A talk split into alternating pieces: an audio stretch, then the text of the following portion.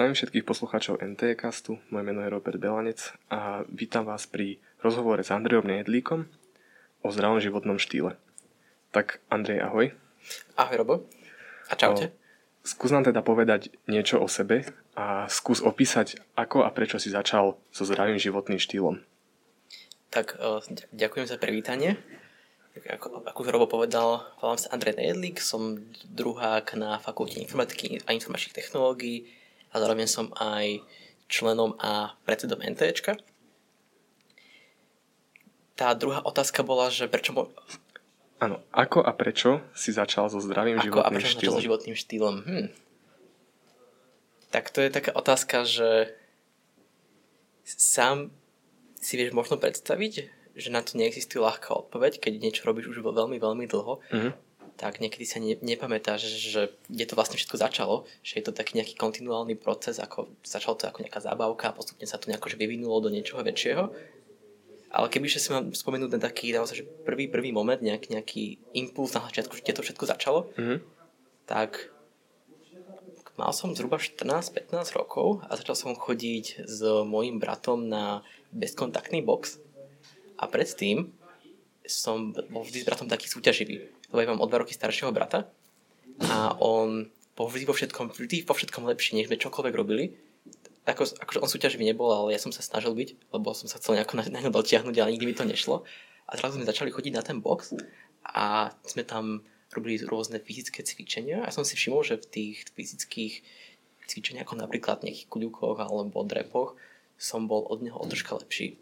Tak som konečne ako keby zbadal nejakú tú príležitosť, že môžem byť od neho v niečom lepší, tak som začal potom potomky doma klikovať, aby, aby ma nikto nevidel, tak som proste robil len tak, že 50-100 klikov denne.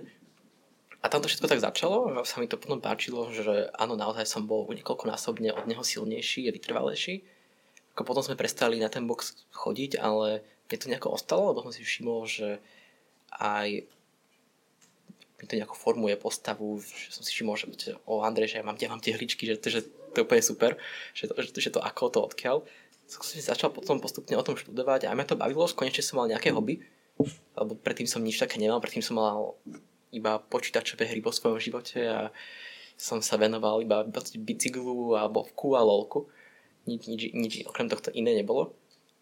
Takže takto to nejak začalo a som si o tom začal študovať aj nejaké iné cviky som si pozeral na YouTube, alebo som si rôzne články o tom čítal, že ako fungujú svaly a potom nejak po roku alebo roku a pol som začal už zabrtať aj nie iba do cvičenia pohybu, ale aj do stravovania sa.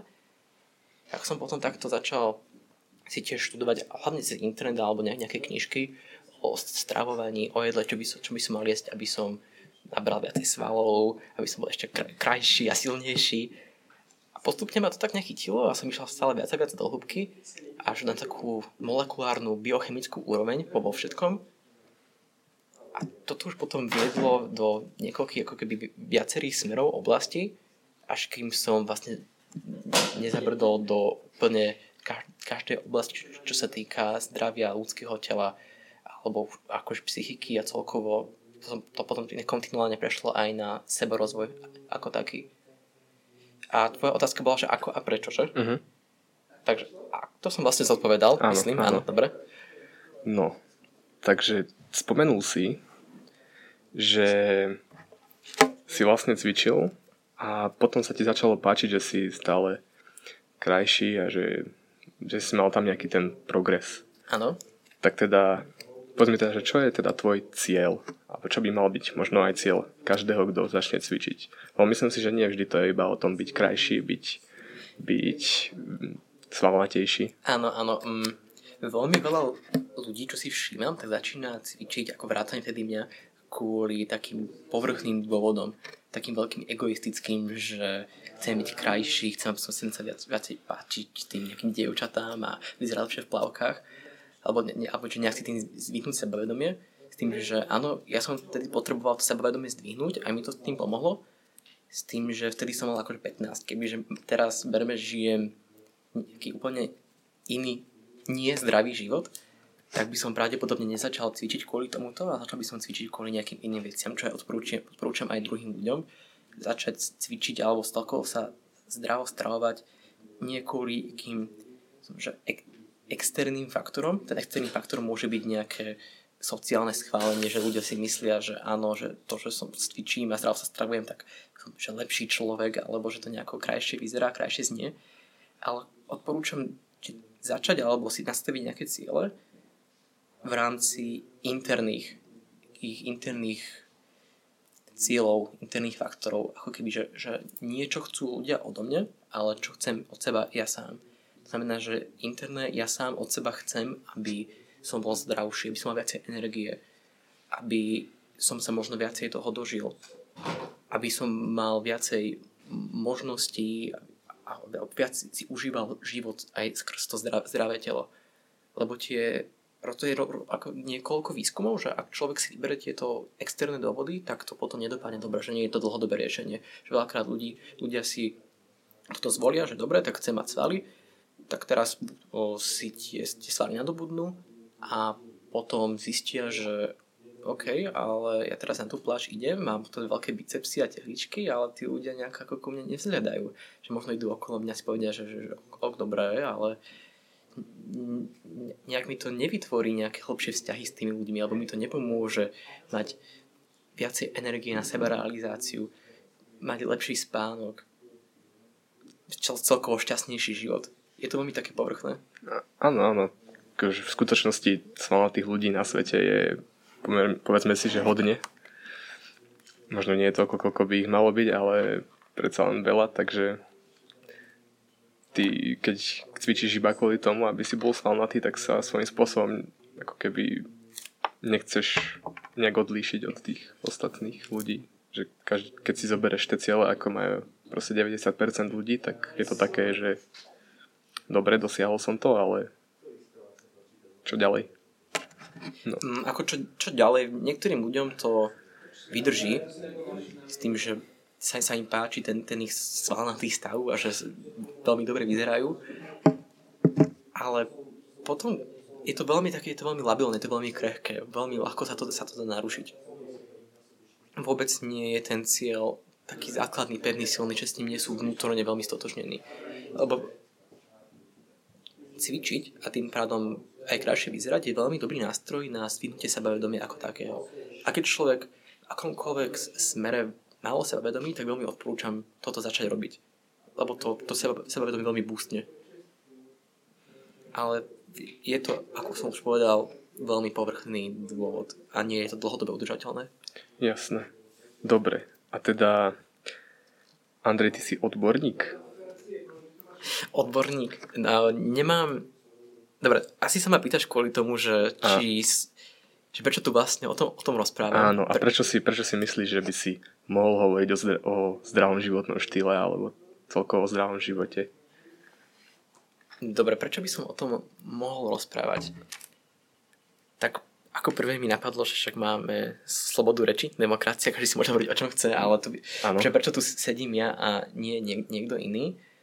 V prvom rade, ako som už povedal, je to moje veľké hobby a prečo o tom roz, tu rozprávam, tak to je z toho dôvodu, že, že chcem. Chcem šíriť na to, že nejakú zdravotnú osvetu, chcem ľuďom pomáhať, aby sa cítili lepšie, aby boli lepšími lepšou verziou sam, samých seba a aby vedeli nejako viacej kontribuovať do, do spoločnosti. Lebo ako náhle je človek výkonnejší, lepšie rozmýšľa, má viacej energie, tým pádom je zdravý, tak v tom prípade vie viacej do tej spoločnosti dávať a vie vytvárať že lepší svet. Čiže tento dôvod je možno aj taký egoistický, že chcem žiť v lepšom svete. A tým pádom preto, preto ľuďom chcem takto, takúto formou pomáhať.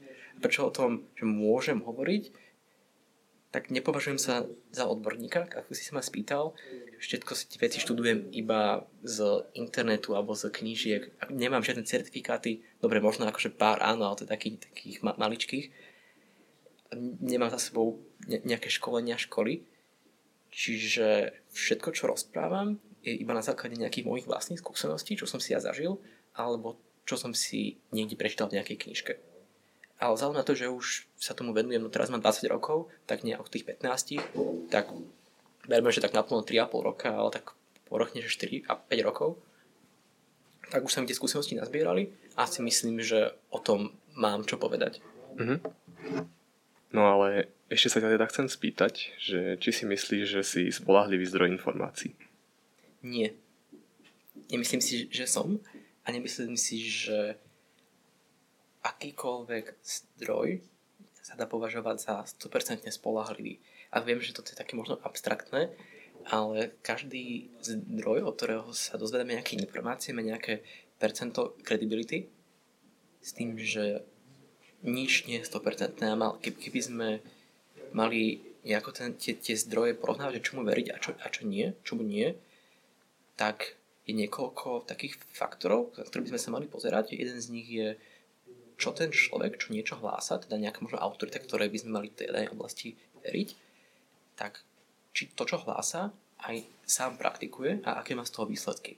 Bol som svoj, prvýkrát s finančným poradcom tento týždeň a hneď ako prvé som od neho chcel, nech mi on sám ukáže, ako si on manažuje svoje financie. Lebo, keby, lebo som nechcel, aby on mi teraz niečo radil a on, zároveň on bol na to veľmi finančne zlé. Tá kredibilita by bola potom veľmi nízka. Znamená, že keď ideme za nejakým lekárom, tak nechcem, aby, alebo nebudem teraz veriť niekomu, kto má 120 kg a radí mi o tom, ako mám správne zdravo. Čiže čo sa týka mňa, tak ja si myslím, že u mňa je tá kredibilita troška, troška vyššia v niektorých oblastiach, v niektorých zase nie. V niektorých mám problém s tým, že ako keby ja sa veľmi rád vždy podelím o to, čo, akej som fyzickej kondícii, ako sa stravujem, vlastne koľko mám energie ako nie je to dokonalé, mám ešte veľa chýb, mám toho veľmi veľa ešte nezisteného, nevysporiadaného, ale v tých veciach, kde som ako ja uspel, tak s tým sa viem podeliť a viem ľuďom pomôcť. Ty si teda spomínal, a aj by som tu chcel teda spomenúť, že mal si vlastne zatiaľ dve prednášky z troch tu u nás na fakulte informatiky. O, ja som na nich bol, boli to v skutku zaujímavé prednášky. Hm, ďakujem čiže taký menší shoutout a poďakovanie. A tie prednášky sú dostupné na internete, samozrejme, na YouTube. No a spomínal si tam, že by sa ti páčilo, keby napríklad doktori majú na dverách svoje, alebo teda doktori, ktorí sú ako keby zameraní na zdravý životný štýl, mali na dverách napísané svoje ako keby výsledky, že koľko majú kilov, aký majú cholesterol a rôzne takéto veci. Čo by si k tomu ešte akože vedel dodať ako neprieti? Mne by to prišlo také, že, že ten doktor síce môže byť odborník, ale nepracuje tak na sebe, lebo možno nemá čas, ale no viem, že nemá čas je taká výhovorka, že... Ako áno, vraví sa, že obuvník chodí bosý niekedy, ale... Áno, áno.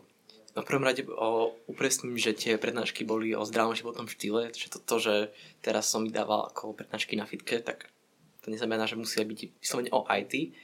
Aj tuto na, na škole sa snažíme vzdelávať aj v iných oblastiach, preto som sa rozhodol tieto prednášky spraviť.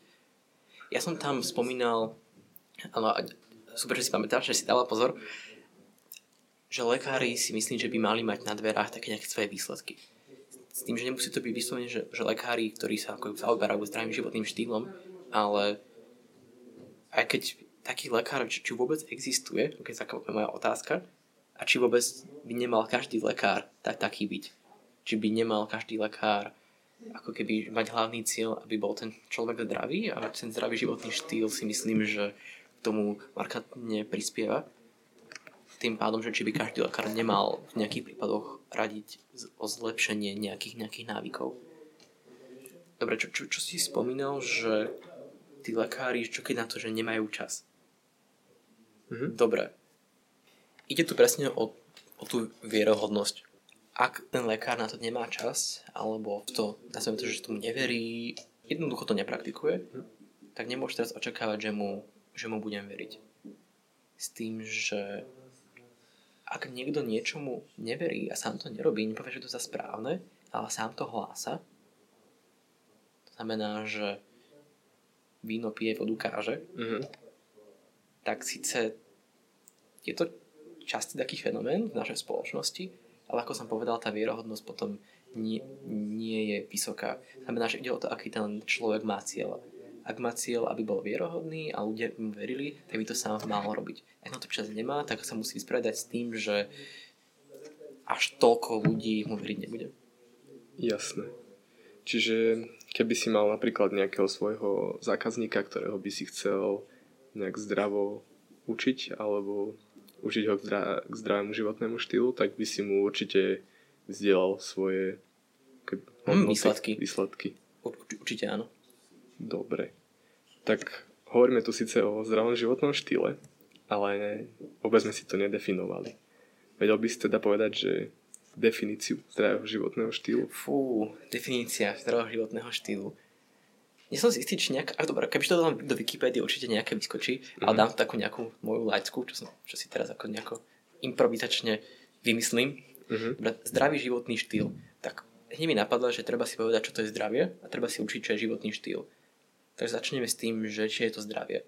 Tak ja pod zdravím myslím aké, akýkoľvek súbor činností, možno že aktivít alebo aj jedál, ktoré nás, na, nás vyvolajú tri efekty. Prvý efekt je, že budeme žiť dlhšie, druhý efekt je, budeme mať tie životy kvalitnejšie a tretí efekt je, že na to nepotrebujeme všetko lieky. To znamená dlhý, kvalitný život bez liekov to je zdravý a životný štýl. Tak životný štýl, to by som nazval, že je to nejaký princíp, ktorý nám pomáha si organizovať život. Čiže je to nejaký súbor návykov, pravidiel, možno presvedčení, hodnôt, našich názorov, ktoré, pomocou ktorých sa prikláňame pri nejakých rozhodnutiach k rozhodnutiu A alebo B. Znamená, že mám život, teraz ten zdravý životný štýl tak keby som si mal vybrať medzi tým, či s schodami alebo výťahom, tak si implicitne vyberiem tie schody. Lebo už som si ako keby preddefinoval, že toto je to správne rozhodnutie v rámci môjho zdravého životného štýlu. Čiže je to ako keby zdravý životný štýl súbor nejakých presvedčení, ktoré mi pomáhajú sa ľahšie rozhodovať. Jasné. Dobre. Keby si máš teda vybrať medzi tými schodmi a výťahom, tak by si vôbec nerozmýšľal. Bolo by to v podstate implicitne hneď tie schody. Záleží. Určite ma pristineš niekedy aj s výťahom. Dobre, zase hej, záleží, keby si celý deň, keby si zabehol zrovna maratón a mal by si si vybrať, či chceš ísť schodami alebo výťahom, tak by si pravdepodobne asi išiel výťahom, keby si už úplne že vyšťavený, unavený. Ako je to pravda, ale niekedy ma pristihneš ísť výťahom, ja keď som ten maratón nezabehol práve. Ide vlastne o, o nejaké manažovanie si vlastnej energie. S tým, že ja sa najlepšie viem, koľko energie kedy budem potrebovať a keď zhodnotím, že teraz kebyže idem tými schodami, tak mi to uberie energiu, ktorú budem najbližšie minúty potrebovať, tak idem radšej tými schodami. Tým, že to sa stáva málo kedy a je to nie, niekoľko faktorov, ktoré to ovplyvňujú, že sa možno som sa mohol zle vyspať kvôli niečomu, alebo teraz som v strese. Veľmi veľa vecí ovplyvňuje nejaký môj vlastný metabolický vnútorný stav, ktorý môže spôsobiť, že, že nemusím byť dokonale teraz zdravý a plný energie. To sa sem tam stáva. Nikto nie je dokonalý a, pre, a perfekcionistom je niekedy kontraproduktívne. Jasné. No. Dobre. Spomínal si, že zdravie je niečo, čo nám svojím spôsobom predlžuje život alebo umožňuje nám žiť dlhšie a nie kratšie. Je dobre žiť dlhšie z hľadiska už aj z hľadiska toho napríklad tej populácie, aká je na Zemi, je lepšie žiť dlhšie? Toto je veľmi filozofická otázka, či je dobré žiť, žiť dlhšie. Však áno, keďže teraz sme všetci nesmrteľní a stále tým by sme mali viac a viac potomkov, tak za chvíľku by sme sa tu premnožili a aby sme všetky zdroje vyčerpali. Hm. Čiže keby sa to z tohto pohľadu, tak asi, asi je lepšie proste umrieť v tej 20 Čiže na toto ti nejako neviem odpovedať. 20 je asi príliš skoro, ale áno, áno. Z hľadiska, z hľadiska zaludnenia je asi lepšie umierať skorej, ale to je zase z opak zase toho, čo by sme chceli dosiahnuť v našom živote. Chceli by sme žiť pohodlne, zdravo, aby sme nemali žiadne, žiadne problémy na... Hej, ako si to môže zobrať tak, že čím viacej alebo dlhšie a kvalitnejšie žijeme, tým skôr sa nám môže ako ľudstvu podariť nájsť novú planétu alebo získať, vymyslieť nejaký neobmedzený zdroj energie, ano, planetu zachrániť. Čiže je to také, áno, že riskantné, že čím dlhšie žijeme, tým že skôr tú planetu môžeme ži- zničiť, ale zase môžeme si ju čím skôr aj zachrániť. Pravda, pravda. Čím nás je tu viac, tak tým je väčšia pravdepodobnosť, že niečo nové sa vynájde, čo napríklad pomôže tej overpopulácii. No. Myslíš si, že žiješ zdravo? Myslím si, že sa to dá oveľa, oveľa robiť lepšie, ako to robím ja, ako teraz myslím zdravý život. S tým, že kebyže si pozriem nejaký priemerný zdravotný stav, berme, že aj Slováka, tak keby sa porovná, porovná moje výsledky so štatistikami výsledkov priemerného slovenského obyvateľa, tak objektívne som zdravší, ale je to ako keby nejaká cesta, ktorá mňa ešte zďaleka neskončila. Ešte stále sa vzdelávam, snažím sa veľa vecí vylepšiť, optimalizovať. Čiže áno, myslím si, že v porovnaní s priemerom som zdravší, či dalo by sa povedať, že som nadpriemerne zdravý, s tým, že ten priemer nepovažujem za správny, to by ten priemer mal byť oveľa, oveľa vyššie. Čiže kebyže je ten priemer na je v takej výške, má taký štandard, ako by som ja, ja chcel, tak v tom mhm. prípade som priemerne zdravý. A keďže ten priemer je bohužiaľ oveľa, oveľa nižšie, než si myslím, že je, že myslím, že je správne, v tom prípade som naozaj nadpriemerne zdravý. Jasné. Chápem. A teda povedal si, že podľa nejakých výsledkov a čo sú vlastne tie rôzne parametre, ktoré nám určujú to, že sme zdraví. Čo je vlastne keď si poviem, že dobre, jem veľa zeleniny, som zdravý, čo, je, čo sú vlastne tie mm, Áno, rozumiem. Mm, sú nejaké abstraktnejšie parametre a potom také nejaké, že vedecké, biologicky konkrétnejšie. Tie abstraktnejšie môžu byť cítim sa dobre?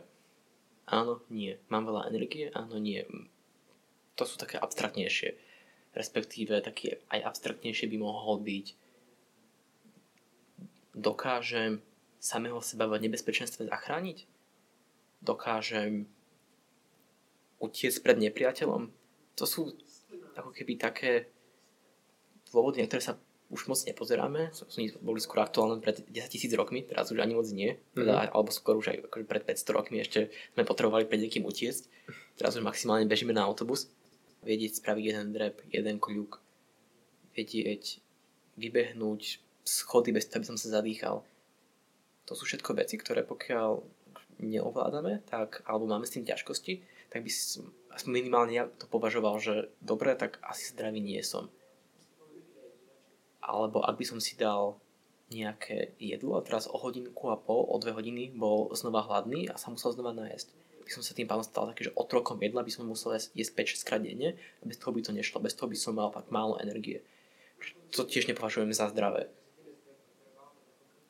A kebyže sa vám pozrieť na také nejaké biologickejšie, konkrétnejšie faktory, to sa odborne povie, že, že biomarkery, uh-huh. také zdravotné biomarkery, ktoré nám, ktoré nám hovoria nejaké naše parametre, či, či, či sme alebo nie sme zdraví, tak môžu byť, že cholesterol, teda, alebo obsah cukru v krvi, ketóny, alebo veľmi dôležité je aj percentuálne zastúpenie telesného tuku. Ak už majú muži nad nejakých tých 15%, už sa to dá považovať za miernu obezitu. Mm-hmm. Ak majú už je to ako trocha posunuté kvôli niek- niek- niektorým veciam, tak tam je to nejakých 20-25%, že to 20-25%, ak žena má toho telesného tuku, tak ešte stále zdravá je. Potom už nie. A toto je veľmi dôležité, aby som považoval aj, ak to nie iba ja, ale vedci považujú, rôzne, rôzne články alebo aj múdre knižky, Jasne. že toto je priorita číslo 1. Mať optimálnu váhu kvôli tomu, lebo ak je človek obezný, alebo má už že miernu nadváhu, tak s tým sa potom viažú ďalšie a ďalšie problémy, že to je ako keby ten hladný spúšťač. Že ak je, ak je človek, nazvem to, že chudý, tak nemá vôbec nejaký reťazec problémov, ktoré trápia obezného človeka. Mm-hmm. Čiže tá obezita je vlastne ako keby taký taký začiatok, že kedy prídu všetky tie problémy. Mm, a tu sa da, treba dať pozor na to, že nejde iba o obezitu vizuálnu, či má, či má niekto tučný zadok, tučné boky alebo tučné ruky, ale ide hlavne o obezitu v orgánoch. To znamená, že to sú tzv. viscelárne tuky. Mm-hmm. V rámci tých viscelárnych tukov, to sú, ako som spomínal, tuky, ktoré sú vlastne v medzi orgánovom priestore alebo v špecifických nejakých orgánoch.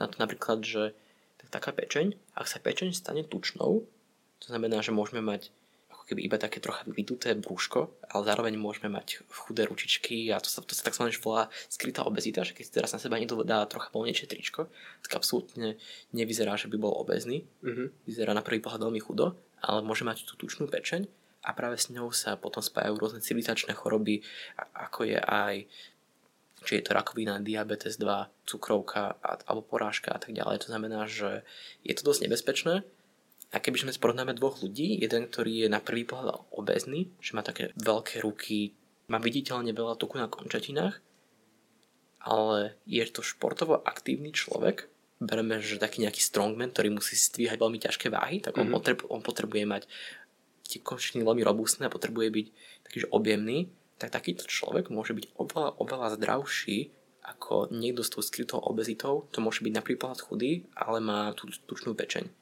To znamená, že by sme sa mali skôr pozerať nie na obezitu ako takú, ale skôr na hlavne tie viscelárne tuky. Jasné. Dobre teda. Možno som sa mal túto otázku už opýtať na začiatku, ale z akých zložiek sa skladá zdravý životný štýl? trošku narážame na tvoju prednášku, ktorá bola vlastne rozložená na také dve hlavné časti. Vedel by si teda niečo o tom bližšie povedať? Mm, áno, máme niekoľko zložiek. Dalo by sa to rozložiť na pohyb, stravu, spánok a stres. To znamená, že nejaké mentálne rozpoloženie.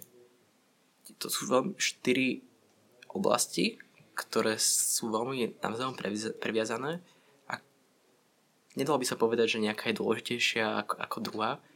Aj keď pozor, dneska som našiel, tuším, to bolo na, na topkách, alebo ten vybavol taký článok, že cvičenie je dôležitejšie ako, ako strava pri chudnutí. Ale to je tak niečo po, povrchné, tak niečo povedať. Lebo ľudské telo je tak niečo komplexné a veľmi zložitý systém, že to nie je tak, že niečo je dôležitejšie ako druhé. Je to, je to ako keby veľmi zle naprogramovaný systém, veľmi nemodulárny. Že jedna vec ovplyvňuje druhú. Tie funkcie sú, funkcie sú veľmi nabiazané jedna na druhú, jedna spúšťa druhú a ak človek zle spí, tak potom môže čokoľvek robiť pohľadom zdravého životného štýlu kune každý deň, aj cvičiť, dobre sa stravovať, jesť kvalitné jedlo, nestresovať sa. Ako náhle sa zle vyspí, tak je to všetko na nič pomálo energie, môže byť nepríjemný a nič nespraví. A to isté platí o všetkých týchto oblastiach. Tým pádom, ako ty si sa ma pýtal, že vlastne iba ak, aké sú, takže ja už vlastne idem do toho, že ktorá je dôležitejšia, ale to už otázka nebola, takže kľudne. No a teda, ktorá je, ktorá je vlastne dôležitejšia? Áno, to som sa ako, chcel tomu nejako dopracovať, že všetky aj žiadna. Mm-hmm. Je to ako keby taký balíček. Jedna vec nestačí toto by mohlo niekoho odradiť, aby si mohol povedať, že je to tak nejak veľký zložitý problém, že sa toto ani púšťať nebudem, že ja to nemám. Čiže nechcem povedať, že pokiaľ človek nerobí všetko, tak to nemá zmysel. To rozhodne nie. Už aj malé zmeny môžeme na, svoj, na svojom chovaní, na svojej váhe, teda aj na svojom nejakom vnútornom pocite vidieť, s tým, že ak človek ako keby sa chcel stať tou najlepšou verzou samého seba, tak mu mhm. nestačí jedna oblasť, potrebuje sa venovať všetkým. Ale už aj veľmi, veľmi malé zmeny, ako napríklad vynechanie jedného jedla za deň, môžu robiť zázraky. Chápem. A vynechanie jedného jedla v akom prípade, pokiaľ tých jediel ješ 5, tak vtedy je to dobré, alebo pokiaľ tých jediel ješ 3, alebo kedy to môže byť dobré? Tu ide celkovo o metabolizmus človeka, ako funguje. Ak človek je berme, že odporúčanie je 5 jedál za deň, možno 5, 5 aj 6. Sú také, že prvý obed, druhý obed. Neviem, či si pamätáš z Pána prstenov. Mm, videl si, nevidel si? Videl, videl, videl som, ale neviem, či si spomeniem. Tak tam už si nepamätám tú, tú postavu. Nejaký o, random hobbit číslo 3. Tak tam, no. tak tam, tak tam hovoril, že, že a čo prvý obed, a čo druhý obed. Aha. Si to ešte dopozeraj na domácu úlohu. Pravdepodobne to mohol byť buď Pipín. Áno, Pipín to bol, tuším. No. Ak človek je 5-6 jedál za deň, tak veľmi to svoje telo zaťažuje. Uh-huh po, asi po energetickej stránke, čo sa týka spalovania jedla a hey, trávenia. Celkovo. Už, už, už iba táto jedna otázka by mohla byť na samostatný podcast, lebo to by sa, tom by sa dalo hovoriť hodinku a pol, keďže je to, je to tak ako nie, niečo komplexné, zložité a do toho ide niekoľko inputov, ktoré to ovplyvňujú. Jasné. Ale kebyže to mám naozaj v jednoduchosti povedať, tak to, že jeme často, tak to v našom tele spôsobí to, že to telo musí to jedlo stále spracovávať, na čo, ako si povedal, tak vlastne ide nejaká energia a potom nemá že ani čas sa regenerovať. Čiže nemá čas samého seba regenerovať a nemá čas si oddychnúť, čo potom má veľmi látsky povedané za následky nejaké problémy vo, vo tele a tým pádom nejaké zlohormonálne nastavenie a tým pádom potom sa napríklad naberajú tie viscerálne tuky, s čím mm-hmm. sú potom ďalšie problémy. Mm-hmm. Čiže ak človek takto možno, že hľaduje, kebyže vynechá, berme, že raňajky alebo večeru, to je úplne jedno, tým pádom by, berme, že kebyže posledné jedlo má o 8 večer a potom ďalšie jedlo konzumuje až na ďalší, na ďalší deň okolo obeda, že by bolo nejakých tých 15, 14 16 hodín úplne bez jedla, mm-hmm. tak toto má výborný terapeutický efekt na telo a je to niekedy oveľa, oveľa lepšie ako jesť rôzne zdravé, výživné produkty alebo ako niekoľko pohodín makať vo fitku, že už len takáto vec, že 15 alebo nejakých 16 hodín nechať to telo nech si oddychne, nech mm-hmm. samo seba tak, tak, takýmto spôsobom zregeneruje, tak je to veľmi, veľmi pre to telo výživné, čo si veľa ľudí neuvedomuje a ja odporúčam vždy, keď chceme, keď sa rozhodujeme, že či máme ísť jesť alebo nie, tak vždy, vždy si vybrať skôr, že nie že keď sa rozhoduješ, mám dilemu, že či si niečo dám alebo, alebo nie, či sa rozhoduješ, že nie. Lebo veľakrát ľudia konzumujú jedlo iba kvôli tomu, že mám na ňo chuť, alebo, ano, alebo je, je, je lacné, tak si, tak si ho kúpim a dám si ho, alebo len tak sa nudím, tak idem do chladničky pozrieť perka za sebou, či tam niečo nové nie je a nakoniec sa rozhodne pre tú horčicu s chlebom, s vianočkou. Mm-hmm. Dobre, to nie je môj prípad, ale aj takí sú. Áno. Ja mám napríklad, môžem uvieť ako príklad o takého kamaráta, ktorý akože dosť často je, je o dosť viac ako ja. Myslím, že také tie základné jedlá väčšie je myslím, že trikrát za deň, ale medzi to si vždycky proste musí hodiť buď niečo sladké, nejaký keksík alebo nejaké jedlo. A dosť som si všimol, že má o dosť menej energie ako ja. Že ráno príde do školy a je totálne úplne vyšťavený, unavený. A je to možno aj kvôli tomu, že konzumuje strašne veľa cukrov, nie? že v podstate on, jeho organizmus si zvykol na tie cukry za ten celý deň a potom keď ide spať, tak nemá v podstate 8 hodín žiadny rýchly cukor tak sa ráno cíti úplne unavený. Môže to byť aj akože dôsledok toho? Mhm, ale samozrejme môže, že nejde iba o to, ako často jedlo konzumujeme, ide aj o to, samozrejme, že čo jeme. Ak by sme teraz jedli, berme, že jedno, dve jedla za deň, čiže mali by sme dostatočne veľkú pauzu, či by sme hľadovali a to telo by sa regenerovalo a tak ďalej, tak toto by bolo úplne celé na nič ak by, teda ako bolo by to na niečo, ale by to nebolo zrovna najlepšie, kebyže popri tom, že to jedno, dve jedla sú nejaké úplné hlúposti, že by sme mali iba, bereme, že Coca-Colu s nejakým keksikom. Čiže treba mať veľmi výživ, výživné jedlo, teda čo, čo, čo to znamená výživné funkčné jedlo? Lebo v dnešnej dobe, kebyže poviem funkčné jedlo, tak funkčné sa už pomaly, tento prívlastok dá úplne ku všetkému, funkčné cvičenie, funkčný spánok, funkčné všetko. Áno, áno. Takže... Tak funkčné jedlo, čo, čo to môže byť? Ako si spomínal tie sacharidy, tie cukry, tak ak by sme konzumovali stále iba stravu bohatú na sacharidy, tak v tom prípade by si naše telo ako keby zvyklo na rýchly prísun energie. Znamená, že naraz máme veľa, veľa energie, to sú tie sacharidy, lebo oni sa akože rýchlo spália, ale ako som povedal, sa rýchlo spália. To znamená, že po chvíľky už tú energiu nemáme. Nám na niekoľko minút, možno hodín tú energiu dajú, ale potom, potom čo potom nič. Práve, práve preto, kebyže sa niekto, kto je zvyknutý na sacharidy, snaží hľadovať, tak to prvý deň nedá. Proste nevydrží. Bude mu zle a tak ďalej, že človek by skôr nemal mať tú stravu vysokosacharidovú, ale odporúča sa mať ju viacej bohatú na tuky. Keď človek skonzumuje stravu bohatú na tuk, tak v tom prípade tie tuky v jeho organizme spravia, to, že oni sa pália alebo sa nejako spracovávajú oveľa pomalšie. A zároveň každý človek je zásobárňou na tuk, my máme toho tuku naozaj veľa.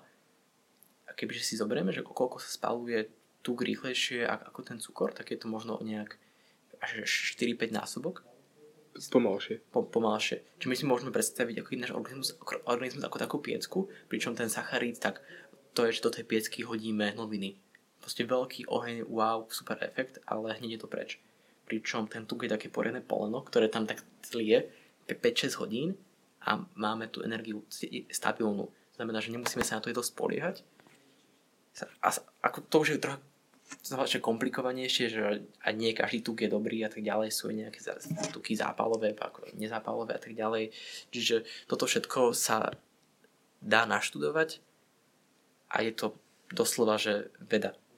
Mm-hmm. Tak určite to je teda celkom zložité študovať si o tom, o aké sú rôzne zdroje, z ktorých by si si toto vedel naštudovať. Ako som spomínal na začiatku, tak každý zdroj nemusí byť ten správny. Ide o to vybrať si nejaké svoje vlastné autority, ktorým, ktorým ja sám verím. V mojom osobnom prípade sú to autority, ktoré poukázali nejaké výsledky a som stotožnený s tým, ako, ako vyzerajú alebo ako tie výsledky majú, čo so svojím telom dokážu. Že napríklad keď niekto teraz každý deň tých 16 hodín nie je a aj s takýmto prázdnym žalúdkom potom dokáže na tréningoch dávať veci, aké dáva, proste nejaké premety, ja neviem, zhyby na jednej ruke a tak ďalej, tak viem, že toto je človek, ktorý teda to, čo hlása, tak aj sám robí a môže mu veriť. Samozrejme, že teraz keby robím presne to isté, čo on, tak pravdepodobne do toho istého výsledku sa nedostanem, pretože každý sme troška iný. To je veľmi častý argument, že by sme mali vlastne jesť z každého troška, vôbec by to nemal, mali by sme, nemali by sme vôbec nič takéto riešiť, lebo každým sme vlastne iný a neexistuje jednoznačná všeobecná odpoveď. Mm-hmm. A to je vlastne pravda, že ne, neexistuje nejaká všeobecná jednoznačná odpoveď, že čo jesť, čo nejesť. S tým, že máme tu stále ako keby nejaké potraviny, ktoré sú objektívne pre telo deštrukčné. Nikto nemôže argumentovať proti tomu, že kebyže jednoducho teraz jeme kameň alebo nejaký piesok, ano, tak nám to neškodí. S tým, že keby nie, tak, tak akože rýchle, rýchle sacharidy sprocesované ako napríklad taký nejaký klasický biely rožok, mm-hmm. tak niekto by mohol argumentovať, že však už je to tu strašne dlho a niektoré zdroje udávajú, že takýto sacharid je v pohode a je veľmi, je veľmi pre naše telo potrebný, ale myslím, že na to, toto môžem v podstate vysvetliť na takomto bielom rožku, pretože toto je taká kontroverzná téma, že či je to dobré alebo nie. Teraz, keby si ide o tomto niekto študovať, tak sa v nejakom drogy dozvie, že áno a v inom, že nie. Dobre, tak teraz, že na základe čoho sa rozhodnúť? Mm-hmm. Tak to je taká dosť veľká dilema. Hlavne, čo si či môže na Slovensku, ako keby ešte stále zavláda taká nejaká 50, pomaly 50 ročná dogma, ktorá hovorí to isté už dlhé, dlhé roky, pričom v iných štátoch, kde nemajú tú medicínu oveľa, oveľa pokročilejšiu, mm-hmm. tak už sa zistili rôzne veci, ktoré neviem, k nám asi zatiaľ neprišli, bohužiaľ. Tým pádom sa tu lekári a rôzni odborníci stále riadia podľa nejakých pravidel, ktoré sú tu strašne dlho a už boli dávno vyvrátené, ako napríklad to s tým bielým rožkom. Okay. Čiže ako sa rozhodnúť? Tak je niekoľko ciest. Prvá cesta môže byť, že človek to jednoducho skúsi skúsi si dať nejaký buď biely rožok s džemom, alebo skúsi si dať možno, že nejaký že šalát, alebo nejesť vôbec nič, alebo si dať teraz nejakú praženicu so zeleninou a že mhm. po čom sa cíti lepšie. tak toto je to také klamlivé, lebo ak je človek na tie sacharidy zvyknutý aj tých 5-6 krát denne, tak teraz kebyže zrazu si dá miesto toho sacharidu nejakú potravinu, ktorá je vysoká na obsah tuku, tak mu z toho môže byť zle. Mm. Že v tom prípade by si nepovedal, že tie tuky sú zlé. Aj ty iba kvôli tomu, že nie je zvyknutý. Tým pádom táto cesta by, akože taká cesta skúšania by môže byť správna a dobrá v tom prípade, kebyže ako keby niekto sa snaží na ten životný štýl, bereme, že tam ten o, že nízkosacharidový či vysokotučný prejsť, tak to robiť postupne a rozumne. Teraz ne, nezačať jesť zrazu úplne niečo iné, nechať to telo nech si zvykne a potom nejakých pár mesiacov, keď už sa na, to adaptuje, tedy si povedať, že dobre, cítim sa všeobecne lepšie, viem kvalitnejšie viacej rozmýšľať, mám po, po celý deň veľa energie, mm-hmm. je to lepšie ako pred tými tromi mesiacmi, že to už je na porovnanie, toto sa už porovnať dá. A pričom iba jedno jedlo, tak pomocou neho sa porovnávať nedá. Čiže toto je prvý nejaký faktor, podľa čo sa pozerať, že, že skúsenosť, ten si myslím, že, že to je najlepšie. Ďalšia vec, podľa ktorého sa to dá zisťovať, že ktorý zdroj je fajn a ktorý nie, tak vedecké štúdie. Tie sú veľmi, veľmi klamlivé veľakrát, lebo keď sa v tom človek začne vrtať, tak teraz môže zistiť, že dobre, tak teraz mám tu vedeckú štúdiu, ktorá nám hovorí, že je, ten, že je fajn ten biely rožok jesť. A teraz sa pozrú na to, že, že dobre, ale na kom to skúšali. Takže to mohli skúšať iba na 10-15 ľuďoch a to akože nie je moc relevantná vzorka. Mm-hmm. Alebo to mohli skúšať na ľuďoch, ktorí majú celiakiu, čiže ako intolerancia na lepok. Mm-hmm. Čiže treba si dobre pozrieť, na kom tie veci skúšali, a, ako dlho a aká tá vzorka bola veľká. A ešte tam môžu hrať veľmi veľa ďalších, ďalších úloh, že napríklad by tento výskum robila spoločnosť, ktorá tie biodržky vyrába. Takže na to sa treba tiež pozerať. Že, že sú tam vždy nejaké možno ambície, motivácie, vlastne prečo, prečo tento výskumník ten výskum vlastne robí. Kto ho platí. Jasné. Čiže táto cesta tiež nie je vždy najspolahlivejšia.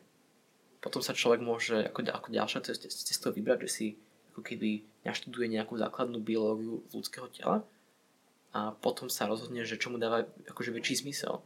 Že naozaj sa ponorí do toho, ako jeho telo funguje na tej, ako som na povedal ja, že tej biochemickej molekulárnej úrovni, ale toto si vyžaduje strašne veľa času a to sa nie, že nikomu nechce, ale ľudia na to jednoducho nemajú čas. Kto má teraz čas, ako ja si teraz 2-3 roky študovať o tom, ako funguje telo?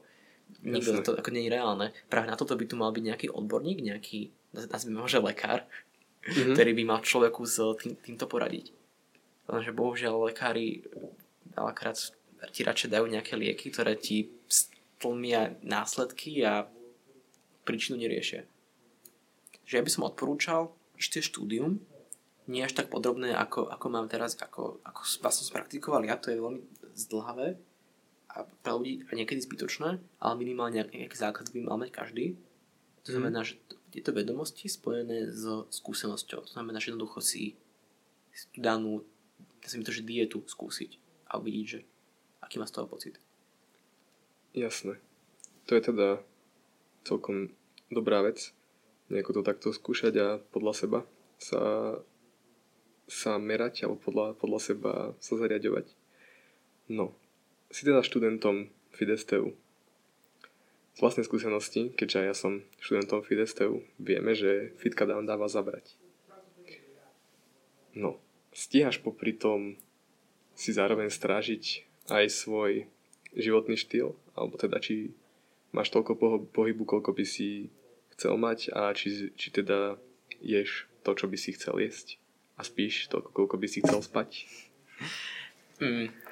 Ako som povedal, tak zdravý životný štýl alebo celkovo spojený životný štýl je o tom, že mi to pomáha si ten život organizovať.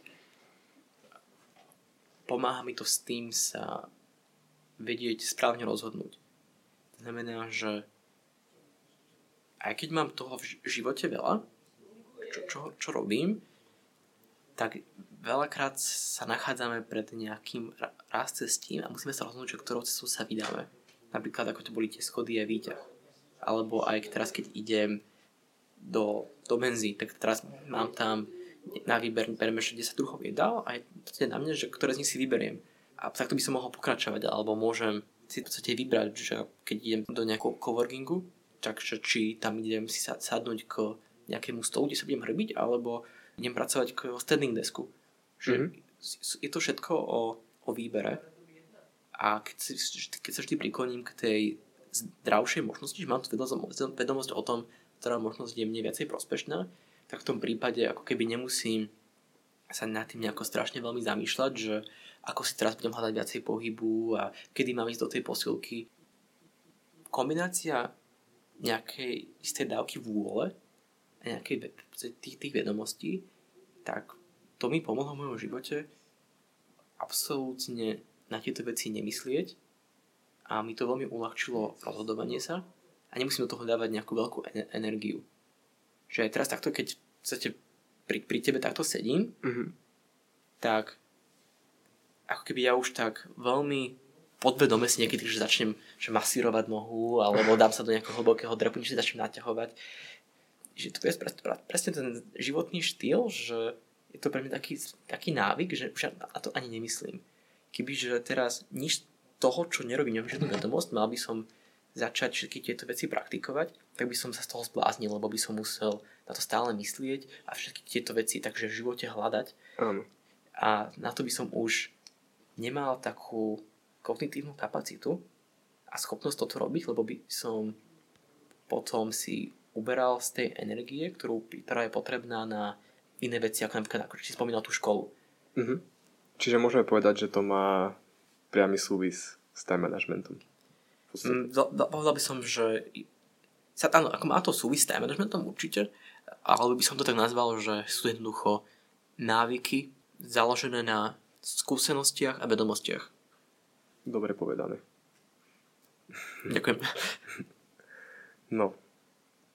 Tak a teraz, keby napríklad chcem začať zdravo žiť, ale nechcem proste chodiť každý deň do posilky, každý deň sa tomu nejako venovať, cvičeniu. A, a nemám ani, keďže som študent, bývam na internáte a som z väčšej časti sponzorovaný rodičmi, nemám dostatok peniazy na to, aby som vlastne vyváženie a zdravo sa stravoval. Ako začať? Dá sa to vôbec? Áno, dá sa to. Prvé, čo by mal človek porozumieť, je, že ide o, ide o internú motiváciu. Ako náhle človek chce, tak sa dá. A ide o nejaké očakávanie. Ak človek očakáva, že to niekto spraví za alebo si zaplatí nejakú službu, ktorá bude za ňoho cvičiť, ktorá bude, sa bude za ňoho hýbať a mu všetko zdravé prinesie hneď pred neho, tak ako také služby sú, ale ako sú drahé, keď si spomínal, že sa jedná o študenta, tak nevyužiteľné, mm-hmm. tak takéto očakávanie je nesprávne nastavené. Ak by mal človek tú internú motiváciu naozaj niečo zmeniť a hľadať rôzne možnosti, kde sa dá ten, šlo, dá ten život vylepšiť, tak sa dá. A teraz, že možno, že ako začať? Tak napríklad týmto podcastom. Áno, áno, ako človek si vypočuje podcast a hneď si povie, že, že dobre, že tak niečo teda skúsim z toho, čo tu Andrej hovoril, alebo možno aj tie prednášky, ktoré si o zdraví, ktoré si tuto pred, prednášal, že je to taký možno je to malý krok, ale tak treba začínať s malými mm. krokmi. A kebyže mám možno nejaké malé kroky vymenovať, alebo si spomenúť, tak pravdepodobne by človek chcel začať niečím, čo ho nejak osobne trápi. To znamená, že ak ho trápi najviac únava, tak v tom prípade by som určite začal s tým, že 7-8 hodín spánku každý deň. Toto je niečo, čo mne pomohlo so manažmentom energie najviac. Ja som veľmi nepravidelne spával, spal som raz veľa, raz málo. A som si spravil ten návyk, že 7-8 hodín spať každý jeden deň, tak mne sa doslova, že zmenilo život. Toto môže byť prvý krok, to sa naučiť. Mm-hmm. Ako už len táto jedna, sme to, že drobnosť, vôbec nie je drobnosťou, a spraví to veľmi, veľmi veľa s človekom. Keby mal teraz niekto problém s tým, že má skrátené svaly, nie je spokojný svojou fyzickou kondíciou, alebo sa zadýcháva pri tých schodoch, tak v takom prípade by som niekomu odporúčal, že nech si doma nainštaluje hrazdu. mm-hmm. za 10 eur si nainštaluje hrazdu a vždy, keď ide okolo nej, tak sa zavesí na nejakých možno že 15 sekúnd, alebo keď už potom vydrží dlhšie, kľudne aj minútu. A potom, že takto skladaného času by tam mohol pre- previsieť aj 10 minút denne. A potom takáto drobnosť, že ktorou sa dá takto pekne začať, tak veľmi človeku potom môže narovnať chrbticu, získať nejaké sebavedomie, lebo podpali, takže budú pevniť ramena, alebo keď pri tom bude nejak napínať brucho, možno aj, aj to brucho sa mu troška viacej spevní. Mm-hmm. Že toto je taký prvý krok, čo sa týka aj toho, toho pohybu. A potom ďalší krok by mohol byť kľudne to, že bude robiť nejaký tiež malý cvik za deň. Bereme, že sa dáva do nejakého hlbokého drepu. A toto tiež nejak skladaným časom nazbiera tých 10 minút denne v takejto pozícii a tomu do pár mesiacov veľmi pekne uvoľní všetky svaly. Znamená, že takéto maličké kroky vedia veľmi výrazne človeku zlepšiť kvalitu života. To som teraz povedal o spánku a pohybe, keby ešte mám dať nejaký príklad čo stravovania, tak je naozaj veľmi dobrý krok vynechať jedno jedlo, napríklad nevečerať, neranejkovať, neobedovať. Mm-hmm. Alebo že to je také pravidlo, že by človek mal mať medzi jednotlivými jedlami 5 hodín pauzu a párkrát za týždeň by si mal skúsiť také, že 16 hodinové hľadovanie. Mm-hmm. Čiže už len toto sú také nejaké drobnosti, ktoré sa dajú implementovať do svojho života a to výrazne niečo zlepší. Sú všetky veci, ktoré teda môžeme konzumovať do určitej miery zdravé. Napríklad aj ten cukor, ten rýchly cukor je do určitej miery zdravý. Keď si, keď si zoberieme, že ku potravu konzumovali naši predkovia za posledných, že 5 miliónov rokov, tak aj tento rýchly cukor sa vyskytoval po prírode v podobe ovocia alebo medu. Mm-hmm. Napríklad všetky tieto veľmi sladké nápoje, koláče a tak ďalej by sme mohli prirovnať k, k medu, ktorý konzumovali naši predkovia a nazvím to, že nič im nebolo. Ako bolo im toho veľa, ale nie na základe toho, že, že jedli med. Lebo mal veľmi veľa antioxidantov a vlastne dal sa považovať za zdravý. Tým pádom, čo, čo dal tento príklad, že tento cukor, tak organizmus ho potrebuje. Ide o dávku, ide o mieru. Alebo dáme taký, taký príklad. Čakaj, otázka bola, že či... Aká bola otázka ešte raz, prepač? Že či sú všetky veci, ktoré môžeme zjesť. Akože je na tam také, že by si jedol, neviem, savu alebo, ano. alebo kamene, hej. Či sú všetky veci, ktoré môžeme teda konzumovať do určitej miery zdravé. Dobre, tam je to dôležité, ako si povedal, do určitej miery že áno, do určitej miery a v istých špecifických okolností áno. Mm. S tým, že si treba jasne definovať, čo to znamená do určitej miery a, do, a za špecifických okolností. To je pri každej potravine iné, tým pádom to vlastne definovať neviem. Ale dám taký príklad, že ten biely rožok, tak je to taký tiež vlastne rýchly, rýchly sacharid, ale on nám ako keby vôbec ničím neprispieva. Ona nezvýši kvalitu života. Ani nám ten život nepredloží. Dokonca sa môže stať, keby ho akože konzumujeme už v nadmiere, tak nám ten život skracuje a v podstate nám tú kvalitu nejako degraduje. Uh-huh. Ale teraz kebyže máme, keby sme niekde hladní a sme na púšti, tak nám tam rožok môže zachrániť život. Lebo sú to potrebné kalórie, ktoré keby vie si z neho telo spraviť energiu. Otázka je, že či vyrobenie energiu z tohto rožku je zdravé, alebo to, že si tú energiu z neho spraví, tak vzhľadom na to, že ako spaluje tieto, ako som dával tú analogu predtým s tými novinami, že ako spaluje tieto noviny, tak tu ako keby tú piecku znehodnocuje, čiže naše telo sa tým kazí. Mm-hmm. Ale ak je našim cieľom ten oheň udržať, čo našim cieľom je, ten oheň udržať, ako náhle by sme stratili energiu, tak proste nežijeme, tak v tom prípade áno, vtedy to zdravé je. Lebo nás, nám to zachráni život. Ale kebyže to máme teraz každý deň konzumovať tieto biele rožky, tak nie zdravé to nie je. Všetko by sa dalo povedať, že za istých okolností zdravé je, alebo možno, že aj zdravé nie je, takisto sa môžeme aj nejaký jablok v podstate prejesť a nás to môže otráviť. Mm-hmm. Čiže všetko je, je v nejakej miere. Aj veľa je takých názorov, že by sme mali jesť z každého troška, že to je naj, najlepšie. S týmto ale nesúhlasím, lebo nejaké tie rýchle sacharidy, síce je akože pravda, že nás troška nezabije, zabijú, ale nepridávajú nám na kvalite v živote. Mm-hmm. Iba, nám, iba nám to kazia. Čiže nie, nemali by sme jesť z každého troška. Toto akože určite pravda nie je. Super. Takže ďalšia taká otázka skôr možno také osobnejšieho charakteru na teba, že už si o, uvažoval niekedy o tom, či by si prestal zdravo žiť. Z rôznych hociakých dôvodov. Mm, dobre. Pre mňa je priorita, hlavný cieľ, teraz poviem tak ako veľmi filozoficky, na, na tomto svete niečo vytvoriť a nejak zlepšiť svet okolo, okolo seba. A na, na to ja potrebujem zdravé telo a zdravú mysel. Potrebujem sa vedieť sústrediť a potrebujem, aby som bol výkonný a užitočný, užitočný člen tejto spoločnosti. Mm-hmm. A na to potrebujem byť zdravý. Ak niekedy, ako teraz aktuálne, ak, ak zistím niekedy v budúcnosti, že aby som bol takto výkonný a užitočný člen spoločnosti, sa, že sa to dá dosiahnuť aj iným spôsobom, ako, ako byť zdravý, aj je nejaký lepší spôsob, či už napríklad, neviem, o 30-40 rokov v podstate nejaká umelá inteligencia sa môže stať, že mi nahradí všetky moje orgány a už to, už to bude riadiť nejaký systém.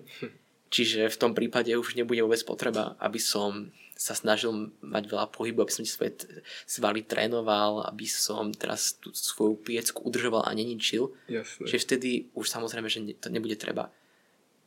Ale pokiaľ bude mať nejaké svoje vnútorné presvedčenie, že to, že žijem zdravo, zo mňa robí lepšieho človeka, ktorý vie lepšie premýšľať, vie veci nejako lepšie organizovať, vie veci vymyslieť, mm-hmm. vie veci riadiť a celkovo má pre tento svet nejakú hodnotu, tak dovtedy to robiť budem. To si celkom pekne povedal.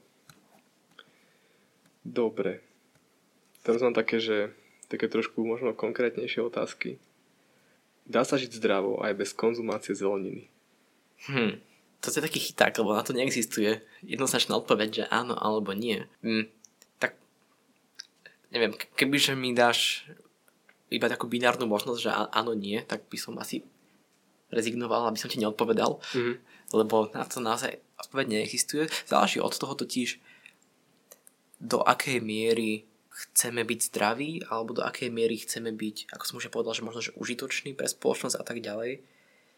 Aj bez toho, aby som tú zeleninu jedol, tak viem si to zdravie výrazne vylepšiť, či už tým spánkom, pohybom a tak ďalej, ale ak ako keby človek chce mať taký ten kompletný balíček, aby na čo najväčšie percento mal výborný metabolizmus a vedel sa výborne pohybovať a netrpelo pri tom žiadnymi bolestiami ani únavou, tak v tom prípade bez tej zeleniny to, to nejde.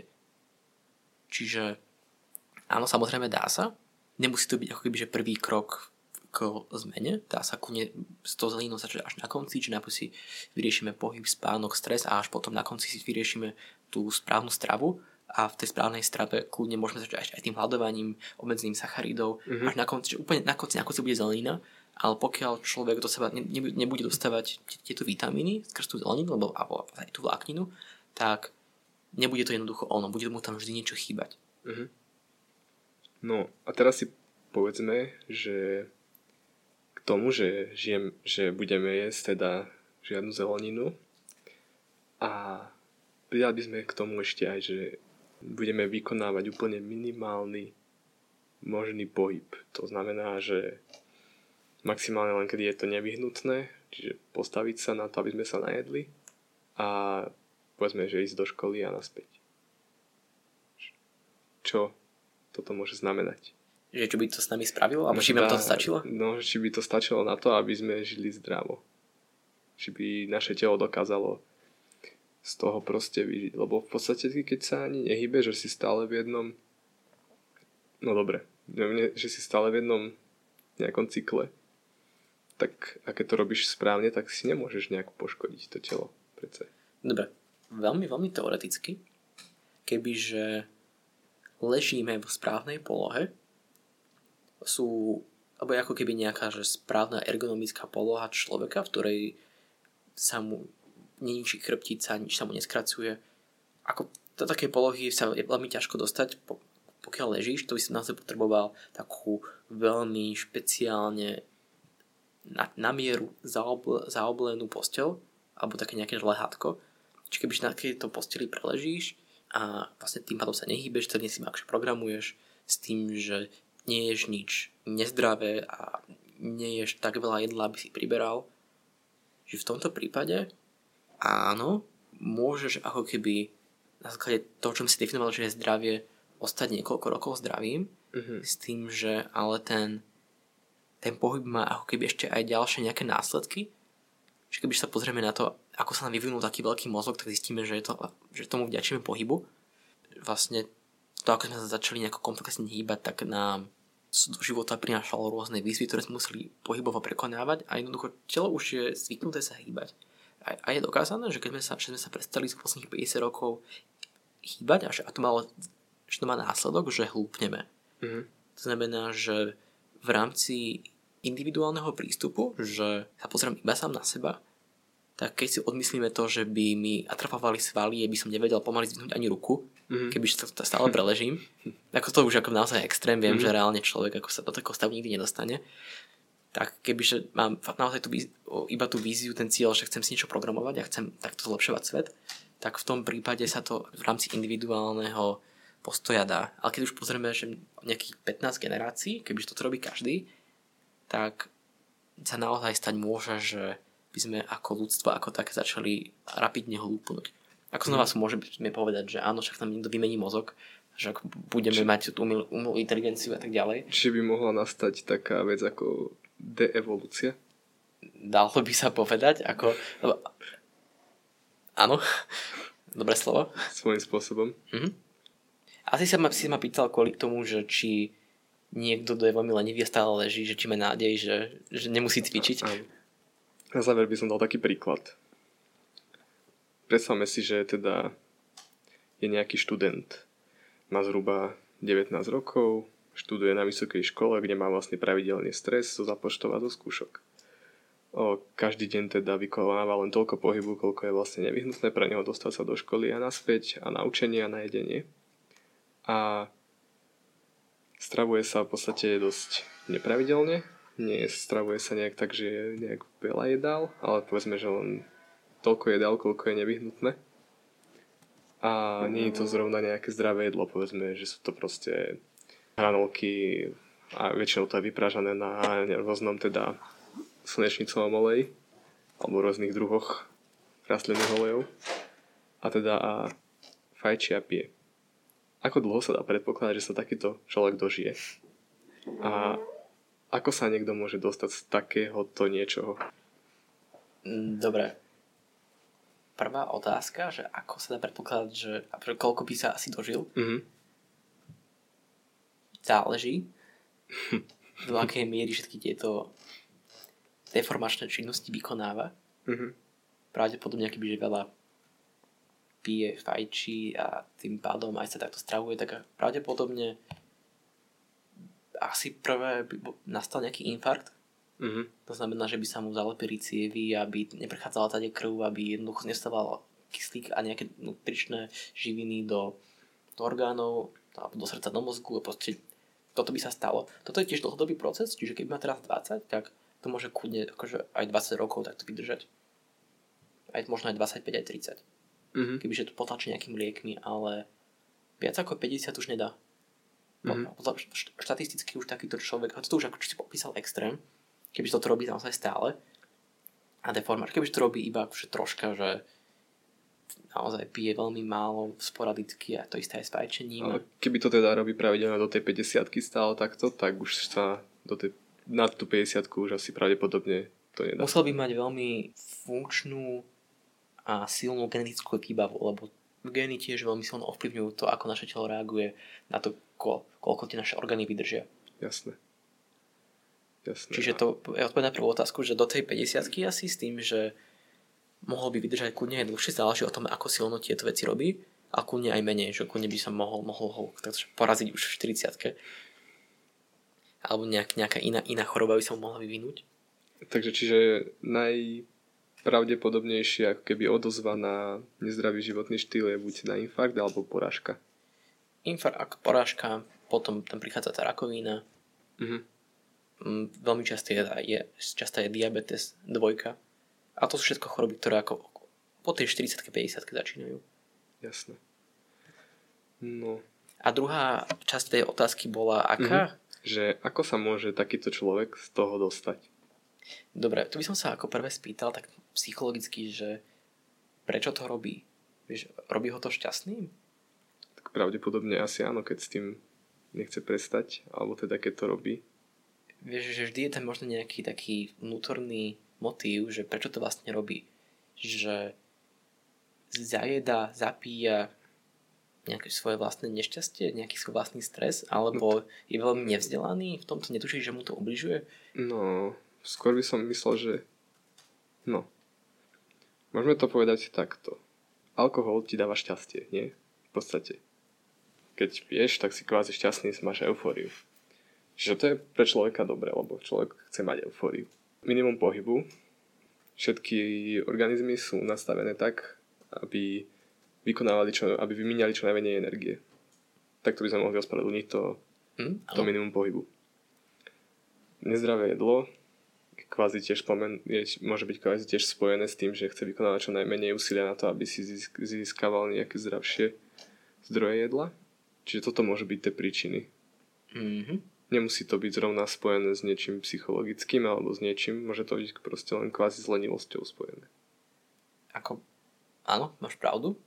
V tomto prípade je, ako, ak, ak by sme predpokladali, že naozaj ten človek je, že vnútorne sám so sebou veľmi spokojný s tým, že nemá žiaden mentálny problém alebo čokoľvek, čím by to zajedal, zapíjal, alebo že kvôli tomu sa mu nechcel hýbať a kvôli, raz by kvôli stresu fajčil, mm. že naozaj vnútorne je v pohode, ale tak to robí, aj kvôli tomu, ako si povedal, že lenivosť, tým pádom tam chýba tá vedomosť, že čo to s tebou robí.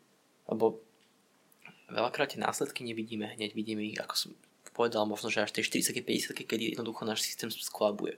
Mm-hmm. To znamená, že tie vedomosti, ale si myslím, že každý ako keby aj troška akože tuší niekde vnútri seba, že to, čo robí, že není úplne že najsprávnejšie. Že sa necíti najlepšie. Alebo ak by sa človek cítil veľmi, veľmi dobre z toho, čo robí, mal stále veľa energie a mohol by sa takto, takto bez problémov hýbať, tak pravdepodobne by to prvne ani nemusel riešiť, lebo by asi cvičil a dobre sa stravoval. Jasne. Čiže je to ako keby také nejaké silnejšie si uvedomovanie samého seba spojeným, spojeným, spojeným s tými vedomosťami. Čiže čo sa dá nadobudnúť tým, že človek musí chcieť tým pádom. Asi by som, keby som povedať jednu vec, tak je to, to tá sebareflexia. Potrebuje si človek uvedomiť, že to, čo vlastne robí, aké to bude mať následky a to, že sa vie mať aktuálne aj teraz lepšie. Uh-huh. Tuším si tam bola aj podotázka, že čo by mal robiť? Áno. Hm, to je dobrá otázka. Ako si viac uvedomovať samého seba a ako dosiahnuť to, aby mi viacej záležalo na to, ako sa teraz cítim. A ako sa budem cítiť v budúcnosti. Ako sa budeš cítiť v budúcnosti. Bo tu presne tu hrá rolu taký ten klasický psychologický efekt, že nám je oveľa pohodlnejšie, pretože sme, sme nastavení na okamžitú odozvu. Nie sme nastavení, naše, naše tela ani mozgy na to, aby sme premyšľali takto do budúcna. Lebo za posledné milióny, milióny rokov tý nám stačilo, že OK, vidíme srnku, bežíme za ňou. Alebo sme unavení, ideme spať. Mm-hmm. A bolo to veľmi také reaktívne. Až, až teraz musíme myslieť veľmi do budúcna, na to nie sme zvyknutí. Čiže toto je veľmi dôležitý skill, ktorý si treba vybudovať čo sa tej prítomnosti, tak ako som povedal, treba tam tú vnútornú motiváciu a je niekoľko ako keby, keď už, keď už si človek akože uvedomí, že dobre, chcem niečo zmeniť, alebo necítim sa dobre, ale som strašne, strašne lenivý, takže čo teraz? Tak číslo jedno odporúčanie je obklopiť sa ľuďmi, ktorí majú rovnaké ciele ako ty. Mm je veľmi, veľmi dôležité mať okolo seba ľudí, ktorí ťa podporujú a mať nejaké také že sociálne schválenie. Aby si teraz v rodine bol za to, že poďme piesť zo špaldovej múky ale ti proste tá babka povie, že, že čo robíš, ak to je úplne nechutné. Jasné. Alebo že nevymýšľaj, tak ti to môže podkopať také nejaké tvoje sebavedomie a už sa do toho nevrátiš. Ale keby že ťa všetci okolo teba podporujú, prečo keby že tráviš celý deň so mnou a vidíš, ako sa v, kuse, v kuse vešám na hrazdu, ako som celý deň pomaly v hlbokom drepe a mm-hmm. dobre sa stravujem, dobre veci si varím, tak by ťa to akože nejako možno aj motivovalo, keby sa obklopuješ takými ľuďmi, ako som ja alebo niekto iný. Čiže to odporúčam nájsť si ľudí, ktorým záleží na tom istom, čo záleží tebe. Super. A je niečo, čo by si chcel odkázať pre poslucháčov? Ako poslednú vec by som vám chcel povedať, že nech sa cítite teraz akokoľvek dobre, vždy sa dá cítiť ešte, ešte lepšie. To znamená, že vám odkazujem a radím, buďte, buďte sebeckí, čím sebeckejší, tým lepšie a zaujímajte sa o to, aby ste sa vy sami cítili lepšie a to sa dá aj cez zdravý životný štýl, že treba si o tom veľa naštudovať, začať sa zaujímať a uvidíte, že život byť aj krajší. Dobre, tak aj teda Andrej ďakujem. Hm, ďakujem, Robo tiež, že so, so mnou bol. a ďakujem aj vám, posluchači. Tak sa s vami teda učíme a vidíme sa pri ďalšom NT kaste. Mm, tiež ďakujem a čaute. Čaute.